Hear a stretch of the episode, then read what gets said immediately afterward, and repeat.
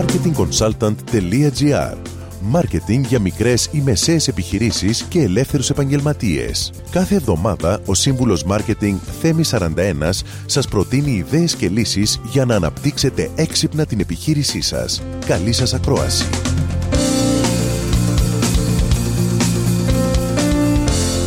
Γεια σας. Μία από τις βασικότερες συζητήσεις που έχουμε με τους πελάτες μου στη συμβουλευτική μάρκετινγκ είναι το ποσό που πρέπει να διαθέσει μια μικρή επιχείρηση για το μάρκετινγκ.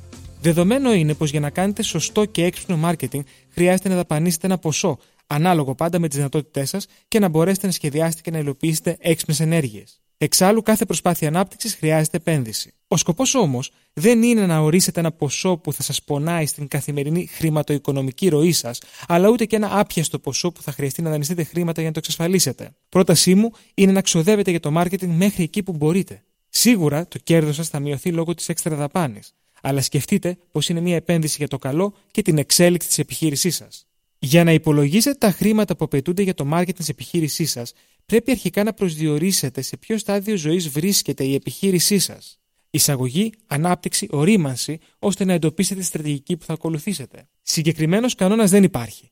Αντιλαμβανόμενοι όμως το πώς πρέπει να κινηθείτε, μπορείτε να σκεφτείτε διαισθητικά αν απαιτούνται αρκετά ή λίγα χρήματα. Θυμηθείτε πως πάντα πρέπει να σχεδιάζετε σε επίπεδο έτους, δηλαδή 12 μηνών. Εναλλακτικά, είναι καλό να υπολογίσετε τι χρειάζεται να δαπανίσετε βάσει των στόχων που έχετε ορίσει. Αυτή η προσέγγιση είναι ιδιαίτερα χρήσιμη γιατί περιορίζει περιττές δαπάνες και εστιάζει σε συγκεκριμένες ενέργειες. Υπάρχει περίπτωση όμως οι στόχοι σας για να ικανοποιηθούν να χρειάζονται μεγάλη επένδυση. Σε αυτή την περίπτωση θα πρέπει να βάλετε προτεραιότητες και να μεταφέρετε κάποιους στόχους την επόμενη χρονιά. Μια άλλη μέθοδος budgeting είναι να παρακολουθείτε τον ανταγωνισμό. Αν ο ανταγωνισμός δαπανά πολλά χρήματα στο marketing, τότε αναγκαστικά θα πρέπει και εσείς να προσανατολιστείτε προς εκεί. Αλλιώς θα σας καπελώσει και δεν θα φαίνεστε στην αγορά που δραστηριοποιήσετε. Τέλος, μια άλλη μέθοδος budgeting είναι να προσδιορίσετε το marketing budget βάσει του τζίρου το συγκεκριμένο χρόνο που θα επενδύσετε. Κάθε αρχή του χρόνου θα πρέπει να υπολογίζετε πού θα κλείσει η χρονιά σας σε επίπεδο τζίρου. Εάν βέβαια ο τζίρος αυτός δεν έρθει, τότε κατά τη διάρκεια του έτους θα πρέπει να επαναπροσδιορίσετε το marketing budget. Να θυμάστε πως αποτελεσματικό marketing χωρίς επένδυση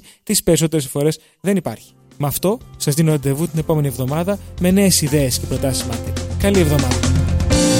Μόλις ακούσατε τις ιδέες και τις λύσεις που προτείνει ο σύμβουλος Μάρκετινγκ Θέμη 41 για την έξυπνη ανάπτυξη της επιχείρησής σας. Ραντεβού με νέες προτάσεις την άλλη εβδομάδα. marketingconsultant.gr Μάρκετινγκ για μικρές ή μεσαίες επιχειρήσεις και ελεύθερους επαγγελματίες.